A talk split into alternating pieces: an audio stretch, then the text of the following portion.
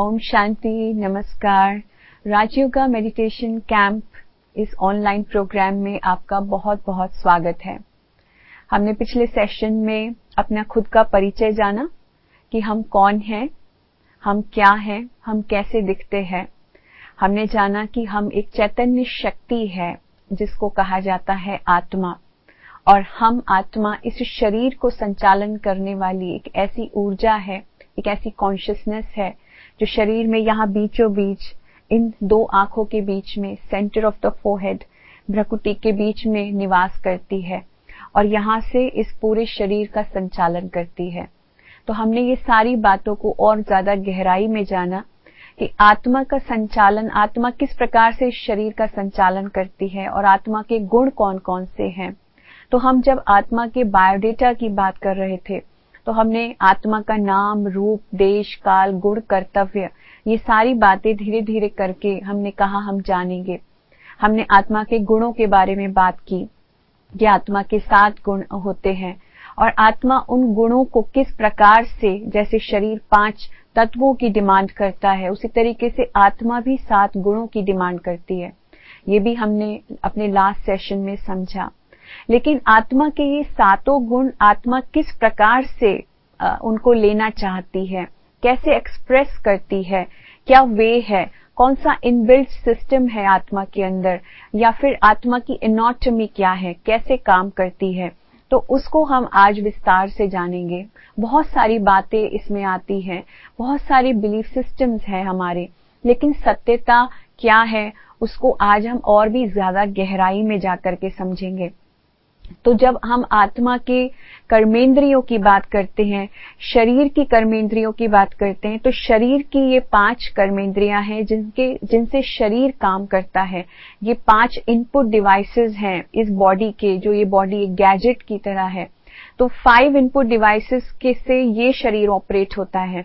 लेकिन जब आत्मा के ऑपरेशन की बात है आत्मा कैसे ऑपरेट करती है? तो आत्मा की भी सूक्ष्म कर्मेंद्रियाँ हैं, जिनको सूक्ष्म शक्तियाँ भी कहा जा सकता है, या फिर सोल की थ्री फैकल्टीज हैं, जिससे सोल अपने आप को एक्सप्रेस करती है, और वो शक्ति है मन, बुद्धि और संस्कार। मन के द्वारा आत्मा संकल्प करने का काम करती है, बुद्धि के द्वारा आत्मा डिसीज़न लेने का, निर्णय लेने का कार्य करती है और संस्कार जब कोई भी आत्मा मन और बुद्धि के बेसिस पे जो भी कर्म करती है तो कर्म कहाँ जाकर के आत्मा के अंदर इम्प्रिंट हो जाता है? वही सारे कर्म एक लेयर्स की तरह आत्मा के ऊपर चढ़ते चले जाते हैं। तो वही हम संस्कारों के रूप में देखते हैं। तो मन, बुद्धि और संस्कार आत्मा की तीन सूक्ष्म कर्मेंद्रियाँ हैं। आइए, अब हम और भी ज़्यादा विस्तार में जानते हैं कि ये तीनों सूक्ष्म कर्मेंद्रियाँ कैसे काम करती हैं। तो जब मन की बात आती है तो एक बहुत बड़ा प्रश्न आज हम सबके सामने उठ जाता है कि ये मन होता क्या है? हम सब अपने मन के गुलाम हैं। हम सबके पास मन भी है। लेकिन हम मन के अनुसार चलना चाहते हैं। कोई कहता है, आज मेरा मन यहाँ नहीं लग रहा, चलो कहीं और चलते हैं। कोई कहता है, आज मेरा मन ये खाने का कर रहा है, जो मुझे वो खाना है, ये मुझे नहीं खाना है। कोई मेरा मन, कोई मन कहता है, आज मुझे वहाँ घूम के आना है, मेरा मन इसके साथ नहीं लगता है। तो मन के अकॉर्डिंग हम लोग चलते हैं, मन हमको चला रहा है। पर ये मन दिखता कैसा है, होता क्या है? तो जो हम इतनी मन की सुनते हैं क्या हम मन को जानते हैं? मन कोई ऐसा व्यक्ति तो नहीं है जो पूरे टाइम हमारे साथ रहता हो।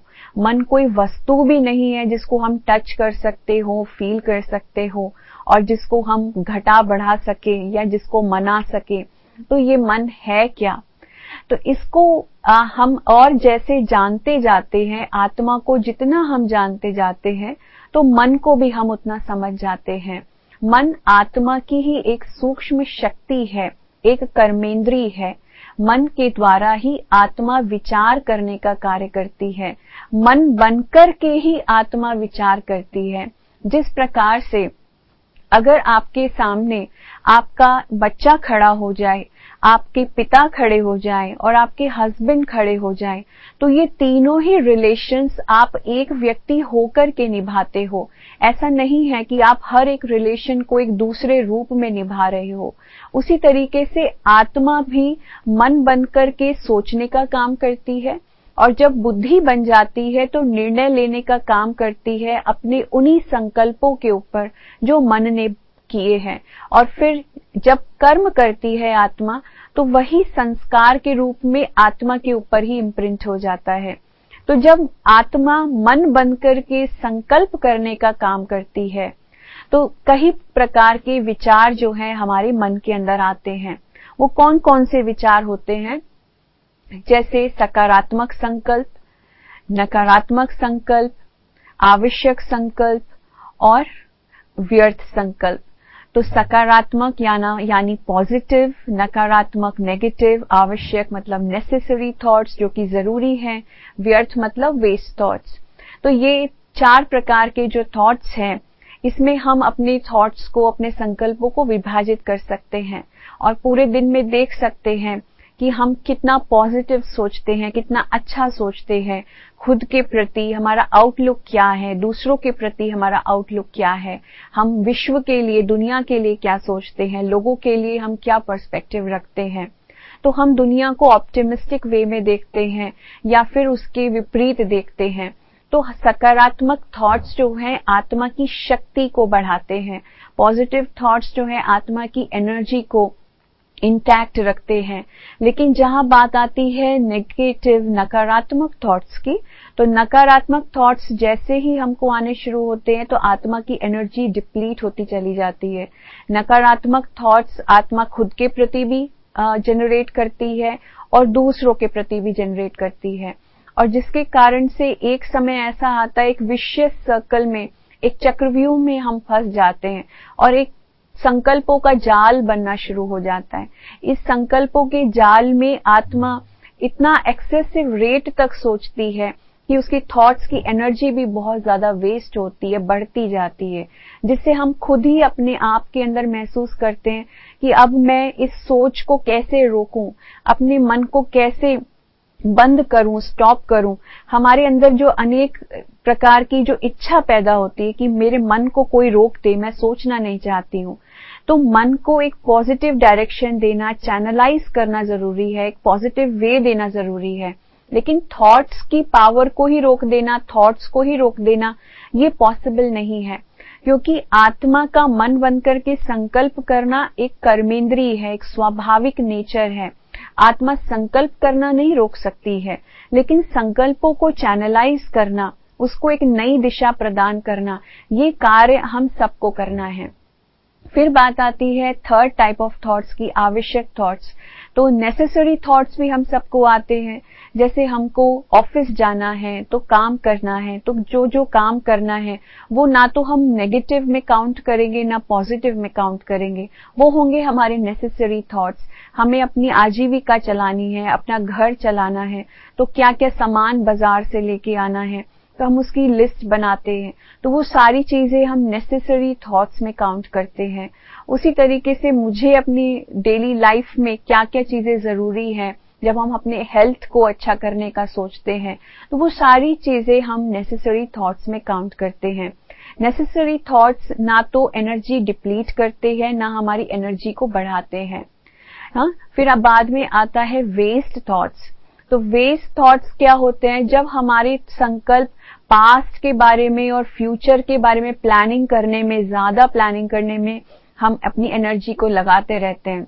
बहुत लोगों की आदत होती है कि वो पास्ट की बातों के बारे में लगातार सोचते रहते हैं। फलाने ने मुझसे ऐसा कहा, उस व्यक्ति ने मेरे साथ ऐसा बिहेव किया और उस टाइम पे ऐसा हुआ। और उनका चिंतन करने के साथ साथ उनका वर्णन भी करते रहना बार बार और फिर बाद में कुछ लोगों की आदत होती है फ्यूचर की प्लानिंग करते रहना। बार बार नए नए विजन्स देखते रहना, जबकि उनमें इतनी शक्ति नहीं होती कि उस विजन को वो साकार कर पाए। विजन देखना, अपनी फ्यूचर की प्लानिंग करना कोई बुरी बात नहीं है, लेकिन ऐसे ऐसे विकल्प निकाल के लाना बार बार उन्हीं चीज़ों में जिसको कहते हम बहुत बार ख्याली पुलाव पकाना। तो बहुत सारी चीज़ों में इसमें भी हम अपनी एनर्जी को गवाते हैं। तो ये वेस्ट की कैटेगरी में चले जाते हैं ये थॉट्स क्योंकि वो फुलफिल नहीं हो पाते। तो ये चार प्रकार के जो थॉट्स हैं ये किस चीज़ के कारण हमको आते हैं? क्योंकि हमारे विचारों का स्रोत क्या है? What is the source energy जो संकल्प है उनका स्रोत उनका सोर्स क्या है? तो उनके आ, हमारे पास चार स्रोत हैं चार सोर्स हैं।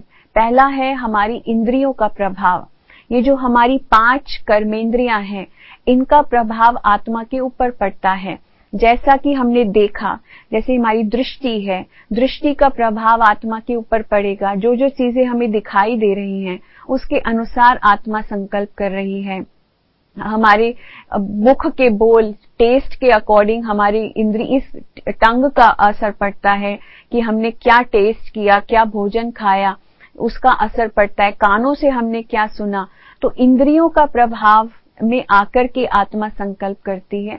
दूसरा सोर्स होता है हमारी मान्यताएँ हमारी बिलीफ सिस्टम्स जिन बिलीफ सिस्टम्स के साथ या जिस एजुकेशन के साथ या जिस परवरिश के साथ हम बड़े हुए हैं जो हमें हमारी पे, हमारे पेरेंट्स से हमारे माता पिता हमारी फैमिली हमारे रिलेशंस हमारे फ्रेंड्स हमारे कलीग्स हमारे टीचर्स जो भी लोग हमारे संबंध में आए तो उनसे हमने जो कुछ भी सीखा, वो हमारा एक सोर्स बन जाता है संकल्प करने का। फिर तीसरा स्रोत बनता है पूर्व स्मृतियाँ, पुरानी यादें ओल्ड मेमोरीज तो पुरानी यादें सबको ही आती रहती हैं तो बहुत सारी मेमोरीज हमारे अंदर स्टोर रहती हैं। तो वो मेमोरीज जो है, एक स्टोर हाउस है, एक सोर्स बन जाता है, जो निरंतर हमारे संकल्प बहुत बार पास में जाकर के हम सोचते हैं और आगे की बहुत बार फ्यूचर प्लानिंग अपने एक्सपीरियंसेस के बेसिस पे करते हैं कि मुझे वहाँ ऐसा अनुभव हुआ तो नेक्स्ट टाइम अब मैं जब करूँगा तो ऐसे करूँगा। फिर नेक्स्ट है हमारी रचनात्मकता। तो रचनात्मकता अर्थात क्रिएटिविटी तो हम कितने क्रिएटिव हैं। बहुत लोगों को क्रिएटिव थॉट्स आते हैं कि ये चीज़ों को और बेहतर कैसे बनाया जा सकता है, या चीज़ों में इनोवेशन कैसे लाया जा सकता है। आज जो वर्ल्ड में हम इतनी प्रोग्रेस देख रहे हैं डेवलपमेंट देख रहे हैं that is because of the creativity तो माइंड की क्रिएटिव नेचर को माइंड की क्रिएटिविटी जो है, उसका लोग मिसाल देते हैं। ये भी आत्मा की ही, आत्मा के मन की ही शक्ति है। जो ये चार स्रोत हमने जाने इसके आधार पर मन संकल्प करके नए नए संकल्पों को उत्पन्न करता है। फिर अगर हम बुद्धि का काम देखें कि बुद्धि किस प्रकार से निर्णय लेने का काम करती है तो बुद्धि एक बहुत ही जैसे मन अति सूक्ष्म शक्ति है आत्मा की, बुद्धि भी अति सूक्ष्म शक्ति है और आत्मा ही बुद्धि बनकर के अपने संकल्पों के ऊपर निर्णय लेती है।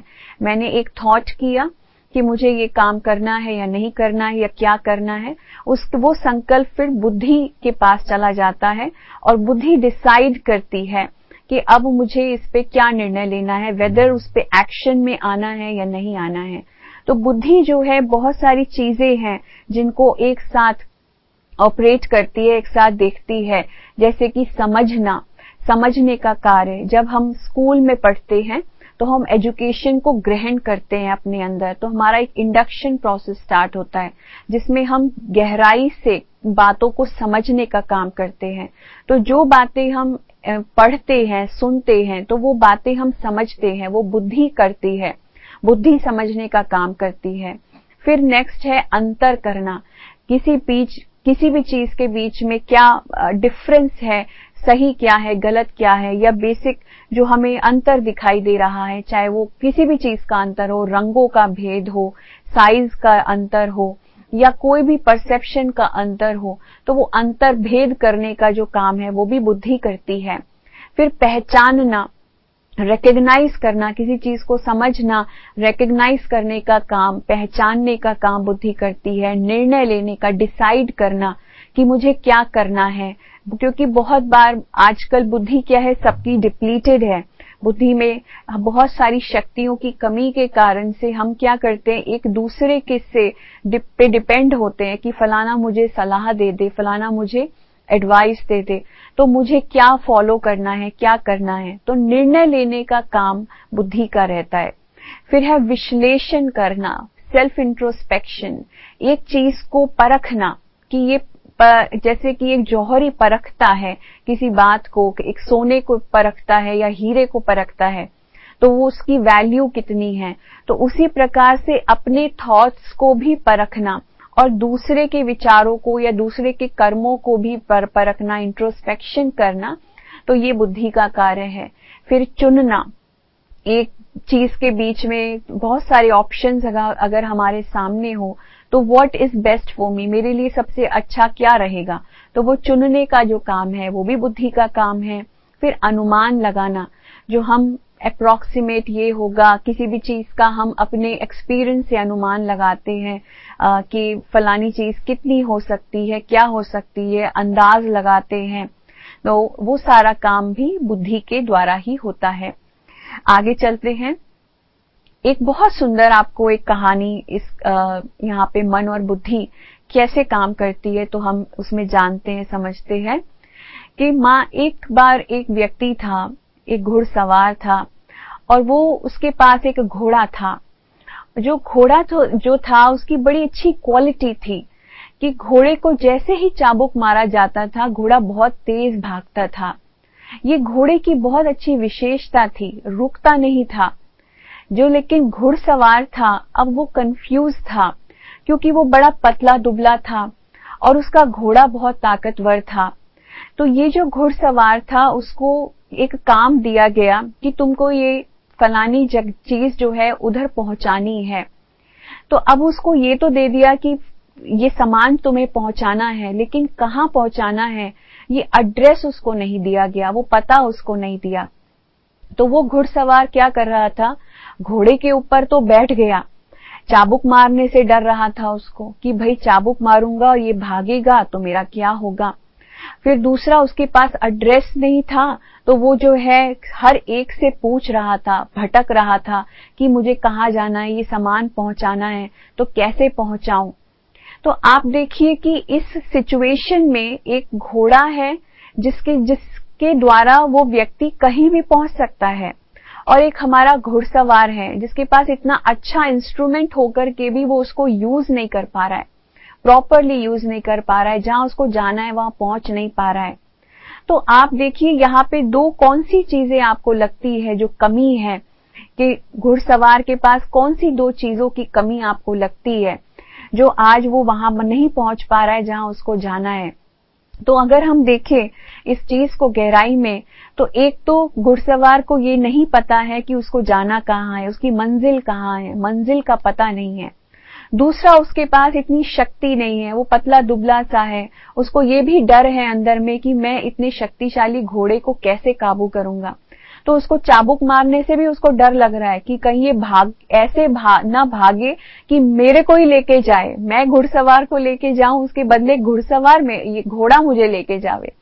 तो घोड़ा इतना शक्तिशाली है कि अगर घुड़सवार उसको रोक ही नहीं पाया, उसकी लगाम ही नहीं खींच पाया तो वो कहाँ की कहाँ जाकर के पहुंचेगा। तो इस बात को अगर हम और गहराई से समझे जाने तो मन और बुद्धि के अंतर को आप बहुत अच्छे से समझ सकते हैं। मन को बहुत बार हम घोड़ा ही कहते हैं और कहते हैं कि मन एक चंचल घोड़ा है, जो कहीं भी भागता है, कहीं भी जाता है। हमने मन को चंचल कह के उसको दोषी बना दिया है। जबकि मन तो इतनी शक्तिशाली चीज़ है, आप सबके पास है, कोई ऐसा व्यक्ति ना हो दुनिया में जिसके पास मन नहीं है। हम सबके पास एक बहुत पावरफुल घोड़ा है, बहुत ही शक्तिशाली घोड़ा है। लेकिन आज अगर हम इस सिचुएशन में घुड़सवार की बजाय घोड़े को दोष देने लग जाए कि घोड़ा ही सही मंजिल पर पहुँचा नहीं पा रहा है तो ये क्या होगा? ये एक बहुत बड़ी हमारी खुद के विवेक के ऊपर, खुद की बुद्धि के ऊपर एक क्वेश्चन मार्क है।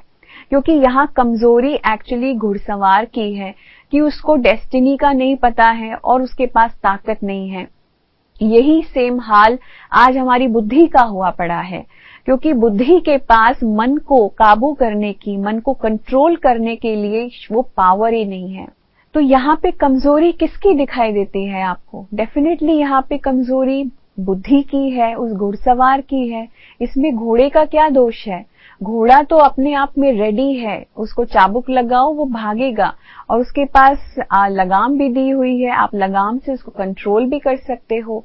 अगर हम मन को कंट्रोल करना नहीं जानते, बुद्धि मन को कंट्रोल करना नहीं जानती है, और उस पर डाउट कर रही है कि ये मन ही चंचल है, उसके ऊपर ब्लेम कर रही है तो ऐसे व्यक्ति का क्या किया जा सकता है? इसी के कारण से आज हम अपने मन के गुलाम हैं और मन हमको चला रहा है। और मन क्योंकि उसकी प्रॉपर्टी है, उसकी, उसका गुण है कि वो जब उसको एक डायरेक्शन दी जाएगी तो वो उस डायरेक्शन में जाएगा, उस डायरेक्शन में भागेगा। तो इसलिए आज मन एक बेलगाम घोड़े की तरह हमको जगह जगह भटकाता है। हम जगह जगह हर एक से पूछते फिरते हैं। हम हर एक से रास्ता पूछ, पूछते फिरते हैं। हमको अपनी डायरेक्शन ही नहीं पता होती कि हमें क्या चुनना है, हमारे लिए क्या सही है, क्या गलत है। तो जैसे बुद्धि के अंदर ना आज तो शक्ति है और ना ही मंजिल का पता है। तो हम यही दो चीज़ों की मांग परमात्मा से करते हैं, ईश्वर से करते हैं। जब भी हम भगवान को याद करते हैं तो हम यही कहते हैं कि हे ईश्वर, हमारे मन, हमारी बुद्धि को शक्ति दो, बुद्धि के अंदर शक्ति दो। और दूसरा, हम परमात्मा से सदज्ञान मांगते हैं, श्रेष्ठ ज्ञान मांगते हैं कि हमारी बुद्धि में ज्ञान को भरो। तो ये दो चीज़ें अगर बुद्धि के अंदर आ जावें तो डेफिनेटली हम वो तरीका ढूंढ ले जिससे हम अपने मन को कंट्रोल कर सके। तो आज इसी के द्वारा, इसी प्रोसेस से हम बहुत सारी चीज़ों को सॉल्व कर सकते हैं। तो इस राजयोग के माध्यम से बुद्धि में शक्ति भी आएगी और इस आध्यात्मिक ज्ञान से हमें हम हमारे लिए क्या सही है कहाँ हमें जाना है वो डेस्टिनी का भी हमें पता चलेगा। तो उसके आधार पर मन को कंट्रोल करना ऑटोमेटिकली इजी हो जाएगा। जब मन और बुद्धि कोई भी संकल्प करके फिर उस पर डिसीज़न लेके कोई भी कर्म करती है तो वो कर, कर्म कहाँ जाकर के रिकॉर्ड होते हैं? वो कर्म आत्मा के ऊपर ही जाकर के रिकॉर्ड हो जाते हैं। और आत्मा के ऊपर वो रिकॉर्डिंग्स एक लेयर्स की तरह चढ़ती चली जाती है। जैसे आप सबने रिकॉर्ड देखा होगा, पुराने जमाने में ग्रामोफोन्स होते थे या सीडीज या डीवीडीज होती हैं, उसमें किस प्रकार से रिकॉर्डिंग होती है कैसेट्स होती हैं तो रिकॉर्डिंग होती है। तो वो प्ले होती है तो उसी अनुसार जैसा म्यूज़िक उसमें भरा होगा, वैसा ही म्यूज़िक बाहर निकलेगा। और जैसी रिकॉर्डिंग आपने की होगी, वही रिकॉर्डिंग बाहर आएगी। तो हमने अपने कर्मों के अनुसार क्या क्या रिकॉर्डिंग आत्मा के ऊपर की हुई है, उसी के अनुसार हमारा बिहेवियर हमारी बातें, हमारे कर्म उसी पर आधारित होते हैं। आइए संस्कारों को और भी गहराई से जाने कि कौन कौन सी रिकॉर्डिंग्स आत्मा के ऊपर ऑलरेडी की हुई होती है। जैसे पूर्व जन्मों के संस्कार, जो हम नहीं जानते हमने पिछले जन्मों में कितने न कितने कर्म किए होंगे और उन कर्मों के आधार पर आत्मा के ऊपर उनका असर पड़ता गया। उनकी लेयरिंग आत्मा के ऊपर होती गई, वो रिकॉर्डिंग होती गई और वो संस्कार आगे जाकर के अगले जन्मों में बाहर निकलते हैं। तो बहुत बार हम खुद ही देखते हैं कि कुछ बच्चे ऐसे होते हैं जो पाँच साल की उम्र में ही पियानो बजा रहे हैं या फिर कुछ बच्चे ऐसे हैं जो छोटे ही, छोटी सी उम्र में बड़ी बड़ी दुनिया के सवालों के जवाब दे देते हैं ज्योग्राफी के क्वेश्चंस के आंसर दे देते हैं। तो डेफिनेटली ये पूर्व जन्मों की रिकॉर्डिंग्स हैं जो इस जन्म में भी प्ले हो रही हैं। फिर उसके बाद हम देखते हैं मात पिता के संस्कार। तो माता पिता भी बच्चों को संस्कार देते हैं और वो जो मात पिता से बच्चे सीखते हैं वो तो पूरी लाइफ जो है बच्चों के ऊपर रिकॉर्ड होकर के चलता है। उसी के अनुसार हाँ हम कहते हैं कि इसके जो संस्कार हैं, इसके बाप के ऊपर गए हैं, इसकी फैमिली के ऊपर गए हैं। ये पहले भी गुस्सा करता था, ये आज भी गुस्सा करता है। इसके पापा भी ऐसे ही गुस्सा किया करते थे। तो ये कहानियाँ बहुत सारी हमने सुनी है, हम जानते हैं, अनुभवी है कि माँ पेरेंट्स का कितना बड़ा रोल होता है बच्चों को संस्कार देने का। फिर उसके बाद हम देखते हैं संग का रंग। तो संग का रंग कहते हैं, बहुत जल्दी लगता है। तो इसलिए माँ बाप भी बहुत बार बच्चों का संग देख करके उनको टोकते हैं कि जिसके संग में रहोगे वैसा रंग तुम्हें लग जाएगा। जिसके साथ रहने लगोगे वैसी बातें करने लग जाओगे। तो इसीलिए संग का असर तो हमारे फ्रेंड्स कलीग्स जिनके साथ हम अपना ज़्यादा से ज़्यादा समय व्यतीत करते हैं उनकी बातें, उनके विचारों का असर आत्मा के ऊपर पड़ता है और उसी अनुसार जब मनुष्य कर्म करता है तो ऐसे बहुत सारे संस्कार हमारे अंदर डेवलप होते चले जाते हैं। फिर बात आती है वर्तमान।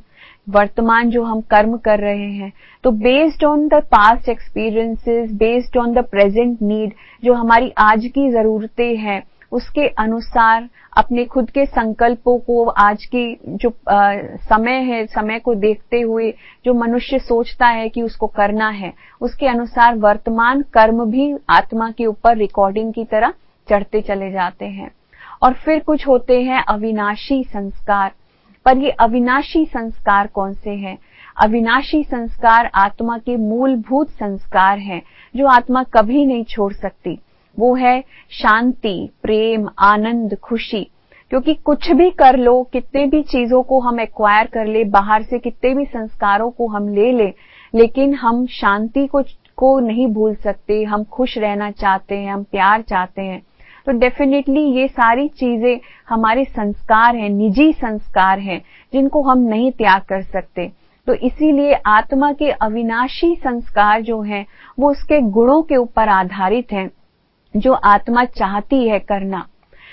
इसी के आधार पर हमने देखे कि जो संस्कार हैं वो किस प्रकार से अपने आप को व्यक्त करते हैं आप जीवन में।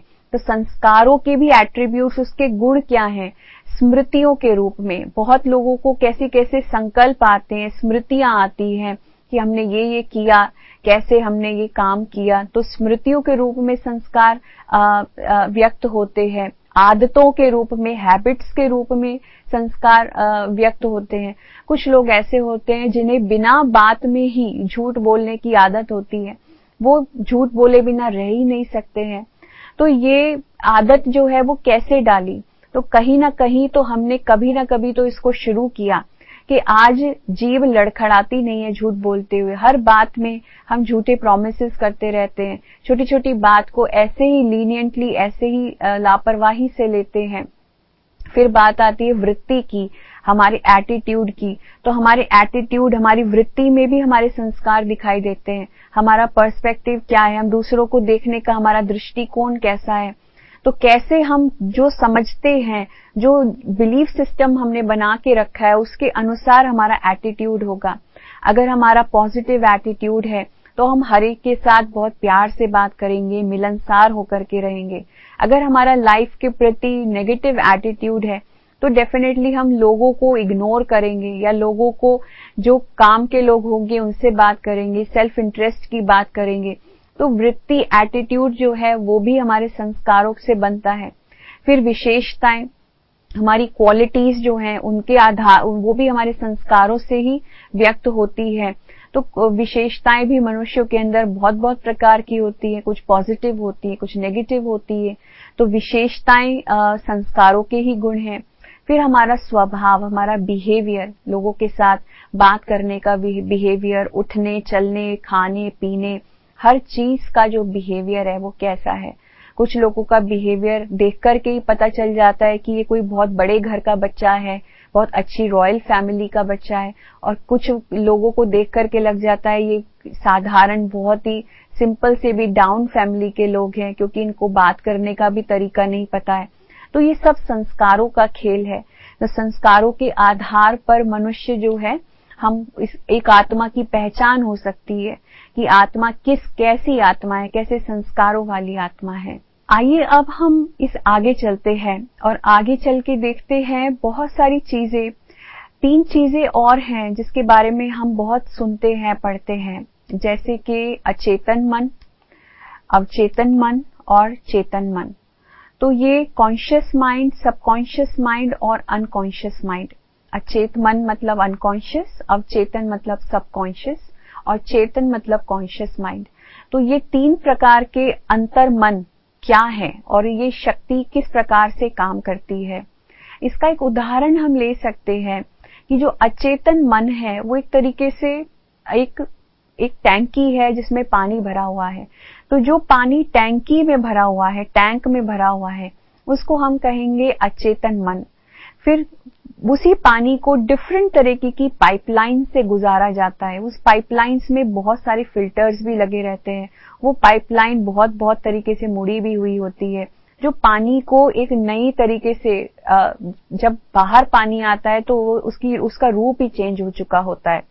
तो ये जो डिफरेंट पाइपलाइंस है, जितने फिल्टर्स हैं, जो उसमें लगे हुए हैं तो जो पानी अवचेतन मन से होकर के गुजर रहा है उसको हम कहेंगे सब कॉन्शियस माइंड और फिर वो पानी जो नल के बाहर निकल रहा है तो नल से बाहर निकलता हुआ पानी हम कहेंगे कॉन्शियस माइंड चेतन मन. तो ये एक हमारे जीवन में भी हम देखते हैं. अगर हम सब कॉन्शियस माइंड का एग्ज़ाम्पल देखें कि किस प्रकार से सबकॉन्शियस माइंड काम करता है तो आपको समझ में आएगा, जैसे आपकी स्क्रीन पे आ रहा है आप देख रहे हो कि एक जो लड़की है, वो गाड़ी चलाना सीख रही है। जब आपने भी गाड़ी चलानी सीखी थी तो आपको बताया गया था कि सबसे पहले आपको अपने लेफ़्ट पैर से क्लच को दबाना है और फ़र्स्ट गियर में उसको डालना है और धीरे धीरे फिर क्लच को छोड़ना है और उसके बाद गाड़ी स्टार्ट हो जाएगी। और फिर आप गियर चेंज कर, जब भी गियर चेंज करोगे तो क्लच को दबाना होगा। लेकिन आप में से कितने लोग होंगे जिन्होंने ये गलती की होगी कि बिना क्लच को दबाए हमने गियर चेंज करने की कोशिश की। तो फ़र्स्ट टाइम जब हम कोई काम करना सीखते हैं तो डेफिनेटली क्योंकि वो प्रोग्रामिंग सबकॉन्शियस माइंड में नहीं हुई है तो इसके कारण से हम गलती करते हैं। फिर क्या होता है धीरे धीरे करके जब हम अपने आप को आदत डालते हैं बार बार वो प्रैक्टिस करते हैं तो प्रैक्टिस करने से वो चीज़ हमारे अंदर फिक्स हो जाती है, हमारे अंदर चली जाती है, एक कोडिंग हो जाती है, एक प्रोग्रामिंग अंदर हो जाती है। ये प्रोग्रामिंग सबकॉन्शियस के अंदर होती है। इसलिए जो सबकॉन्शियस माइंड है, ये बहुत इंपॉर्टेंट माइंड है। इसको जानना बहुत ज़रूरी है। दुनिया में जितनी हैबिट्स हमारे अंदर हैं, वो एक्चुअली हैबिट्स के कोड वो सब हमारे सबकॉन्शियस माइंड में है। हम एक पर्टिकुलर सिचुएशन में कैसे रिएक्ट करते हैं? हमें गुस्सा आता है या हम शांत होते हैं? या हम किसी से प्यार से बात करते हैं या नाराज़ रहते हैं या उदास जल्दी हो जाते हैं? हम इंट्रोवर्ट हैं कि एक्सट्रोवर्ट हैं? हाँ ये सारी चीज़ें जो हैं वो हमारी कोडिंग सबकॉन्शियस माइंड के अंदर ही है। बाकी वो जितनी चीज़ें हैं, उनको हम कैसे एक्सेस करें, उस कोडिंग को हम कैसे चेंज करें? तो जैसे आपने देखा कि जब अगर ये गाड़ी चलाते चलाते अब जब सीखने लग, सीख गए हैं गाड़ी चलाना तो आज बगल में कोई बैठा भी हो तो भी हमें इस बात का ध्यान रखने की ज़रूरत नहीं होती है कि हमें हमारे लेफ़्ट पैर से क्लच दबा करके फिर गियर चेंज करना है। ऑटोमेटिकली हमारा पैर क्लच के ऊपर जाता है और हम हाथ जो है वो गियर पे जाता है और हम गियर चेंज कर लेते हैं। हमें अपने पैर को नहीं बताना पड़ता है। कि आपको क्लच दबाना है, हाथ को नहीं बताना पड़ता है। तो ये प्रोग्रामिंग कैसे हुई, जहाँ पे जिस हम आत्मा जो है मल्टीटास्किंग कर रही है। एक तरफ़ वो बात भी कर रही है, मुख से बोल भी रही है, आँखों से देखने का भी काम कर रही है। दूसरी तरफ़ वो अपने पैरों का भी इस्तेमाल कर रही है, पैरों को भी बता रही है, ये काम करो, और हाथ को भी डायरेक्शन दे रही है। तो इतनी सारी चीज़ें जो माइंड है, वो काम कर रहा है, वो कैसे कर रहा है बिकॉज़ ऑफ़ द जो पहले से जो प्रोग्राम फिट हुआ हुआ है सबकॉन्शियस माइंड में तो यही तरीका है अपने आप को चेंज करने का। इसी प्रकार से बहुत सारे प्रोग्राम्स बहुत सारी कोडिंग हमारे अंदर हुई हुई है। तो जैसे ये जो हाँ, आपके सामने एक नेक्स्ट एग्ज़ाम्पल आया है जैसे मन को हमने कैसे बांधा है। तो मन के बारे में जब हम जान रहे थे कि मन एक बहुत बड़ी शक्ति है एक बहुत मूल्यवान शक्ति है और असीमित शक्ति है, जिसका अंदाज़ा नहीं लगाया जा सकता। तो मन की शक्ति को मनुष्य आत्मा किस प्रकार से बाँध देती है और एक कंडीशन करके उसको बिठा देती है और एक कोडिंग अंदर में बैठ जाती है कि मैं ये कार्य नहीं कर सकता हूँ। तो जैसे आपके सामने एक उदाहरण के रूप में है कि एक हाथी जब बच्चा होता है, छोटा सा बेबी होता है तब उस हाथी को एक पतली की पतली सी रस्सी से ही बांधा जाता है। क्योंकि वो बच्चा होता है हाथी तो वो उस रस्सी को नहीं तोड़ पाता। लेकिन जब वो बड़ा होता है तो वो इस माइंडसेट के साथ बड़ा हुआ है, इस चेतना के साथ बड़ा हुआ है कि वो कुछ न कुछ भी कर ले, कितना भी प्रयास कर ले, ये रस्सी को वो बच्चा मैं नहीं तोड़ सकता हूँ। और उसने इस बात को अपने अंदर बिठा लिया है कि मेरे अंदर इतनी शक्ति नहीं है कि इस रस्सी को मैं तोड़ सकूँ। तो ये बात उसके सबकॉन्शियस में अंदर चली गई है। लेकिन जब वो हाथी बड़ा हो गया है और शक्तिशाली भी हो गया है, आज अगर कोई उसके कान में जाके कहे कि तुम बहुत पावरफुल हो, तुम चाहो तो इस रस्सी को तुरंत तोड़ सकते हो। तोड़ो, प्रयास करो। तो हाथी तुरंत उस रस्सी को तोड़ करके भाग जाए। तो इसी प्रकार से हमें भी, हम भी अपने आप को बहुत सारे बंधनों में बाँध करके अपनी शक्ति को हम सीमित कर लेते हैं। मन को भी हमने बहुत सारी बातें पहले से ही बता बता कर, बचपन से लेकर बड़े होने तक, कि लोगों के परसेप्शन को लेकर के, खुद के प्रति और अपने खुद के लिए भी अपनी आइडेंटिटी के अनुसार या अपनी खुद की खुद की समझ के अनुसार हमने अपनी मन की शक्ति को सीमित कर दिया। किसी ने मुझसे कहा, तू तो कभी पढ़ के पास हो ही नहीं सकता है, तू तो रट्टू है। तो हमने ये सोच लिया कि हम रट के ही पास होंगे। हमने ये सोच लिया, हम कभी अच्छे नंबरों से पास हो ही नहीं सकते। कुछ, किसी ने कहा कि तू कभी जीवन में सफल नहीं हो सकता है, तेरे, तेरा कुछ नहीं हो सकता है तो हम इन सारी बातों को पकड़ के बैठ जाते हैं। और जैसे ही मन में आत्मा रिपीटेशन करती है इन सब बातों का तो उस रिपीटेशन से हमारे मन में ये सब पक्का हो जाता है खुद के लिए। और हम खुद के लिए ही एक निचला, नीचे दर्जे का दृष्टिकोण अपने लिए बना लेते हैं, जिसके कारण से हम अपने मन को बाँध देते हैं, जबकि मन असीमित पावर से बना हुआ है। आज देखिए, अपनी उसी असीमित शक्ति के साथ मनुष्य मनुष्यों ने क्या कुछ नहीं कर दिखाया है। एक छोटा सा मनुष्य इतनी बड़े बड़ी निर्माण के कार्य कर रहा है। एक व्यक्ति अपंग होकर के भी माउंट एवरेस्ट को चढ़ाई कर देता है। कितना कुछ एक अंधा व्यक्ति भी इतनी बड़ी एजुकेशन पास कर लेता है। तो कितनी सारी चीज़ें हैं जो मनुष्य अपने मन की शक्ति को रिकग्नाइज करके प्राप्त कर सकता है। तो सबकॉन्शियस के प्रोग्राम्स को सबकॉन्शियस की कोडिंग को, अपने खुद की धारणाओं को जो हमने खुद के लिए बना के रखी है, उसको अगर हम बदलें धीरे धीरे अपनी इन हैबिट्स को चेंज करें तो निश्चय ही बहुत सारा परिवर्तन हम खुद के जीवन में भी ला सकते हैं, दूसरों के जीवन में भी ला सकते हैं, और अपने समाज को भी हम सुधार सकते हैं। एक और उदाहरण आपके बीच में है कि बुरी आदत हमारे, हम सबके अंदर कहाँ से पड़ी है, कैसे पड़ी है जैसे कि एक छोटा बच्चा होता है तो छोटा बच्चे के अंदर आदत कहाँ से पड़ती है? कोई भी गलत चीज़ वो कैसे सीखता है? सिगरेट पीने की आदत है या शराब पीने की आदत है? या झूठ बोलने की आदत या चोरी करने की आदत है? या गुस्सा करने की आदत है? तो ये छोटे छोटे बच्चों में कहाँ से आई है? डेफिनेटली कोई भी स्कूल में, कोई भी ऑर्गेनाइजेशन में, किसी इंस्टीट्यूशन में ये सब नहीं सिखाया जाता। कोई टीचर ये ये चैप्टर नहीं पढ़ाता। कि कैसे झूठ बोलना है, कैसे गुस्सा करना है, कैसे सिगरेट पीना है। लेकिन बच्चे फिर भी सब कुछ सीख जाते हैं।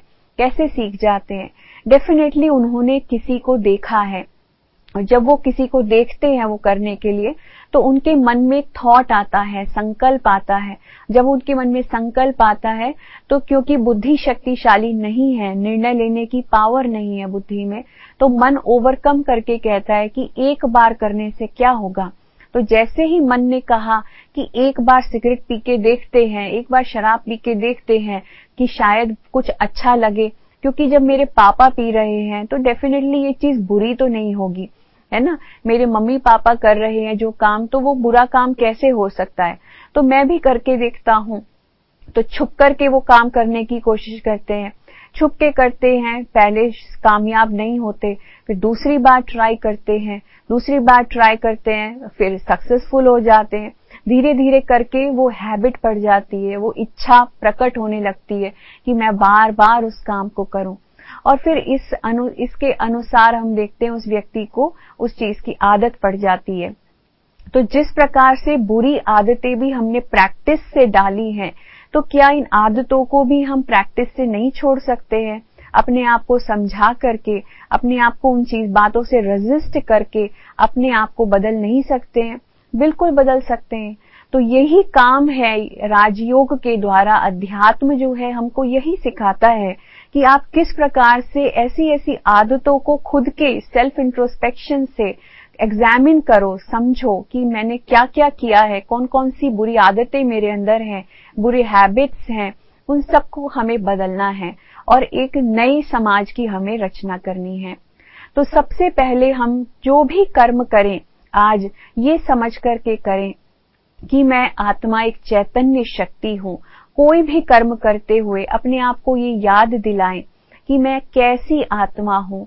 नित्य ये अभ्यास करें कि मैं एक शक्तिशाली आत्मा हूँ, मैं एक पवित्र आत्मा हूँ, मैं एक आनंदमय आत्मा हूँ, मैं एक शांति में आत्मा हूँ, शांत स्वरूप आत्मा हूँ, प्रेम स्वरूप आत्मा हूँ। मैं आत्मा किस प्रकार से अपने हर कार्य का निर्वहन करूँ कि मैं उस कार्य को भी शक्ति दूँ? चाहे मैं भोजन बनाऊँ तो भोजन भी शक्तिशाली बने। मैं आत्मा भोजन बना रही हूँ, ना कि ये शरीर भोजन बना रहा है। और मैं आत्मा शक्तिशाली आत्मा, एक जो भोजन भी बना रही हूँ, वो भी शक्तिशाली। मैं आत्मा बातचीत कर रही हूँ। मैं फलाने व्यक्ति से बात कर रही हूँ, लेकिन शरीर बात नहीं कर रहा है। मैं आत्मा इस प्रकृति के बीच रह करके बात कर रही हूँ। फिर कोई भी कार्य करते हुए नित्य अपने आप को याद दिलाएँ कि मैं आत्मा ये काम कर रही हूँ। मैं आत्मा इस शरीर रूपी ड्राइवर में बैठ करके एक नई चीज़ को चला रही हूँ कंप्यूटर चला रही हूँ या गाड़ी चला रही हूँ। और फिर सोते हुए भी अपने आप को स्मृति दिलाएँ। जब आप सुबह उठें तो भी स्मृति में उठें, रात को सोएँ तो भी इस स्मृति में सोएँ कि मैं आत्मा है, आत्मा इस शरीर को सुला रही है कि शरीर जो है अब रेस्ट मोड में जा रहा है। और जब उठते हैं तो इस श्रेष्ठ संकल्प के साथ उठिए कि मैं आत्मा आज एक शक्तिशाली आत्मा, एक बहुत ही महत्वपूर्ण कर्म करने के लिए इस धरती पर हूँ। तो सोते हुए, उठते हुए, खाते हुए, पीते हुए, काम करते हुए, बात चलते हुए, घूमते हुए, हर कर्म करते हुए, आत्मस्मृति में अगर रह करके एक श्रेष्ठ आत्मा अपने आप को समझ करके एक पवित्र आत्मा समझ करके, शांत स्वरूप आत्मा समझ करके कार्य करेंगे, अपने सारे गुणों को ग्रहण करके कार्य करेंगे तो वो हर कार्य शुभ कार्य होगा। तो हम सभी आत्माएँ इस सृष्टि के ऊपर, इस धरती को फिर से हम एक नई दिशा दे सकते हैं, सकारात्मक बना सकते हैं। तो आज अपनी स्मृति को हमें परिवर्तन करने की आवश्यकता है। आज हम देह की स्मृति से आत्म स्मृति में परिवर्तित हो, अपने आप को बदले। जहाँ देह की स्मृति में अगर हम रहते हैं, शरीर की स्मृति में रहते हैं तो हमारी तुलनात्मक वृत्ति रहती है। हम एक दूसरे से कंपेयर करते रहते हैं। कौन ज़्यादा सुंदर है? कौन ज़्यादा पावरफुल है? किसका बैंक बैलेंस ज़्यादा है? तो मेरा या उसका? तो ये तुलना, तुलनात्मक वृत्ति की बजाय, जब हम आत्मस्मृति में रह करके कर्म करेंगे तो हम हर व्यक्ति को स्वीकार करेंगे, चाहे वो कैसा भी है। खुद को भी स्वीकार करेंगे, उस व्यक्ति को भी स्वीकार करेंगे। हम किसी से कंपेयर नहीं करेंगे। फिर देखें तो विभाजन भी नहीं होगा। हम एक दूसरे के आपस में बटेंगे नहीं। मुझे वो व्यक्ति पसंद नहीं, मुझे उससे बात नहीं करनी। वो लोग अलग हैं, मैं उनसे अलग हूँ। तो ये विभाजन की भासना भी, भावना भी हमारे अंदर नहीं आएगी। हमारे अंदर एकता की भावना आएगी। क्योंकि हम सभी आत्माएँ समान हैं, सभी आत्माएँ ज्योति बिंदु रूप हैं। जहाँ रंग रूप के आधार पे हम आपस में एक दूसरे को बांट देते हैं, जाति के भेद पे, कास्ट क्रीड रेस हर चीज़ के बेसिस पे हम एक दूसरे का विभाजन कर देते हैं। लेकिन जब हम आत्मस्मृति में टिकते हैं तो हम सबको एक ही दृष्टि से देखते हैं, एक एकता का भाव आता है। फिर हमारे अंदर अनेक प्रकार की जो इच्छाएँ जो हमें अधीन बना देती हैं तो देह की स्मृति में रहे तो इच्छाएँ बहुत पैदा होती हैं कि मुझे ये चाहिए शरीर को तो ये चाहिए, ये कंफर्ट चाहिए, वो चीज़ चाहिए, बड़ा घर चाहिए, बड़ा, बड़ी गाड़ी चाहिए। तो ये सारी इच्छाएँ हमें अधीन बना देती हैं, निर्भर बना देती हैं बहुत सारी बातों पे। लेकिन जब हम आत्मस्मृति में रहते हैं तो आत्मा को क्या चाहिए? आत्मा को तो सिर्फ़ सात गुण ही चाहिए तो वो सात गुण जो है, हम आत्मा को, आत्मा अगर इन कर्मेंद्रियों का मालिक बन जाए तो ऑटोमेटिकली उसको प्राप्त हो ही जाएँगे। तो हम इच्छाओं के अधीन नहीं होंगे, लेकिन कर्मेंद्रियों के मालिक बन के इन कर्मेंद्रियों से कार्य करेंगे। फिर हम देखें कि मृत्यु का भय भी हमारे अंदर से चला जाएगा। क्योंकि जब हम अपने आप को शरीर समझते हैं तो ये डर भी हमको खाता है। एक दिन ये शरीर मिट जाने वाला है एक दिन ये शरीर हमें छोड़ना पड़ेगा एक दिन ये शरीर खत्म हो जाएगा हम मर जाएँगे। तो मरना शब्द की बजाय आज हम इस शब्द को ही परिवर्तित कर देते हैं क्योंकि आत्मा कभी मरती नहीं आत्मा अमर है। आ, शरीर ही मरता है। पाँच तत्व पाँच तत्वों से बने हैं उसी में ही मिल जाते हैं। तो शरीर तो खत्म हो जाता है, पर आत्मा कभी खत्म नहीं होती। तो याद रखिए, आप तो कभी मरे ही नहीं हैं। आत्मा तो अमर है। आप अमर हैं तो आप अविनाशी होकर के कार्य करिए। तो ये है अपनी स्मृति के स्विच को चेंज करना, जहाँ देश की स्मृति में आत्मा का स्विच ऑफ़ रूप में रहता है। आज हम आत्म स्मृति का स्विच ऑन करें और देखें कि कितना परिवर्तन हमारे जीवन में आता है। नेक्स्ट सेशन में हम बहुत इंपॉर्टेंट बात के बारे में जानेंगे। जैसे कि हमने बताया कि आत्मा अविनाशी है। अविनाशी अर्थात कि आत्मा को मारा नहीं जा सकता, काटा नहीं जा सकता, सुखाया नहीं जा सकता, जलाया नहीं जा सकता, गीला नहीं किया जा सकता। आत्मा जो है, उसको डिवाइड करके अनेक आत्माएँ नहीं बनाई जा सकती। अनेक आत्माओं को मिलाकर के एक आत्मा नहीं बनाई जा सकती। और हम इस मनुष्य सृष्टि पर सभी आत्माएँ हैं। तो आपके मन में क्या ये प्रश्न नहीं उठता है कि इतने समय पहले, आज से 50 साल पहले 100 साल पहले इतनी जनसंख्या नहीं थी? लेकिन आज जो जनसंख्या है, वो कितनी वृद्धि को पा चुकी है? तो इतनी सारी आत्माएँ कहाँ से आई हैं? या फिर हम सब कहाँ से आए हैं? कौन सा वो देश है, हमारा असली परमानेंट एड्रेस क्या है? आत्मा को तो कोई मैन्युफैक्चर भी नहीं कर सकता, कोई इंडस्ट्री नहीं है जो आत्माएँ बना बना के भेज रहा है। तो हम सबका वो परमानेंट एड्रेस क्या है? कहाँ से हम सब आए हैं? तो हम अगले सेशन में इस प्रश्न का उत्तर जानेंगे। अभी आत्मा के बारे में हमने इतना कुछ जाना तो हम आत्मा को एक जर्नी पर ले चलते हैं, अपनी इनर जर्नी में चलते हैं। बहुत सी बाहर की बातों से अपने आप को कुछ समय के लिए हम निकाल करके अपने ऊपर फोकस करते हैं। तो आइए दो तीन मिनट के लिए हम खुद के ऊपर फोकस करें, खुद के ऊपर ध्यान दें। मैं कौन हूँ? मैं क्या हूँ? मैं कैसी दिखती हूँ? मैं एक चैतन्य शक्ति हूँ।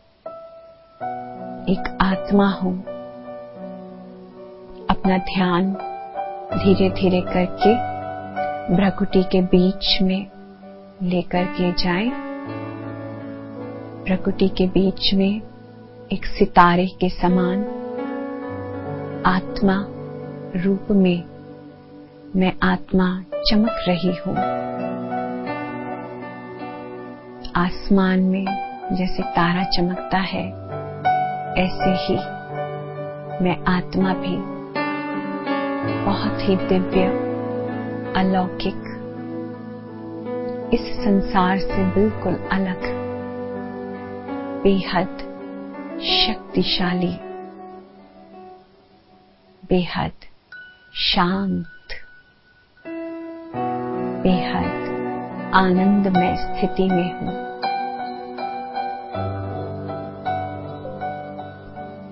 मैं आत्मा अपने सभी गुणों को धीरे धीरे महसूस करती जा रही हूँ। मैं आज तक अपने आप को इस शरीर मान रही थी, खो चुकी थी इस दुनिया में। समझती थी कि ये हार्ड मास्क से बना हुआ पुतला, यही मैं हूँ। लेकिन आज मुझे अपनी सही पहचान मिली है। अपने आप को मैंने जाना है। अपनी इस पहचान को अब मैं कभी नहीं भूलूँगी। मैं आत्मा, इस शरीर की मालिक हूँ। ना ही ये शरीर मेरा मालिक है।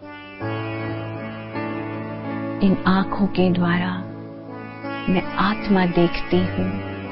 इन कानों से मैं आत्मा सुनती हूँ। इस मुख से मैं आत्मा बोलती हूँ। मैं कितनी दिव्य हूँ, कितनी शक्तिशाली हूँ, इतना छोटा सा स्वरूप होते हुए भी, अति सूक्ष्म होते हुए भी। मैं आत्मा इतनी बड़ी राजधानी को, इस शरीर को चलाती हूँ।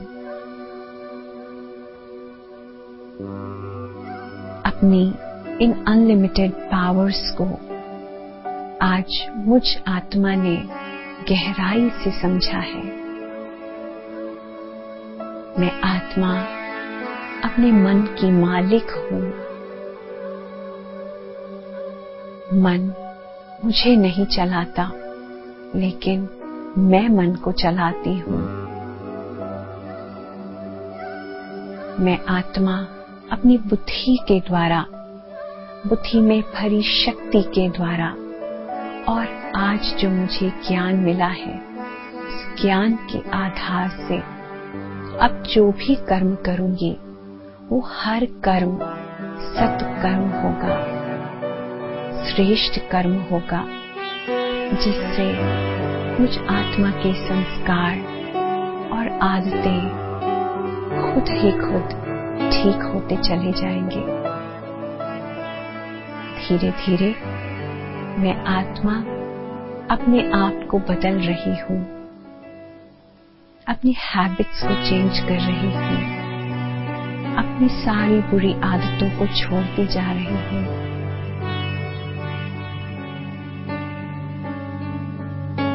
अपने अंदर इतना विशेष परिवर्तन महसूस कर रही हूँ। एक अलौकिक सी शांति महसूस हो रही है। एक सेटिस्फैक्शन मिल रहा है। एक संतुष्टता सी अंदर में भर गई है।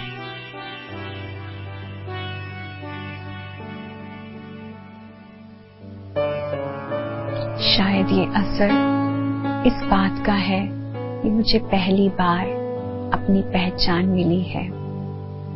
अब अपनी इस ओरिजिनल आइडेंटिटी को रियल पहचान को मैं कभी नहीं भूलूँगी। और आगे भी इसी पहचान से कर्म करती रहूँगी। ओम शांति।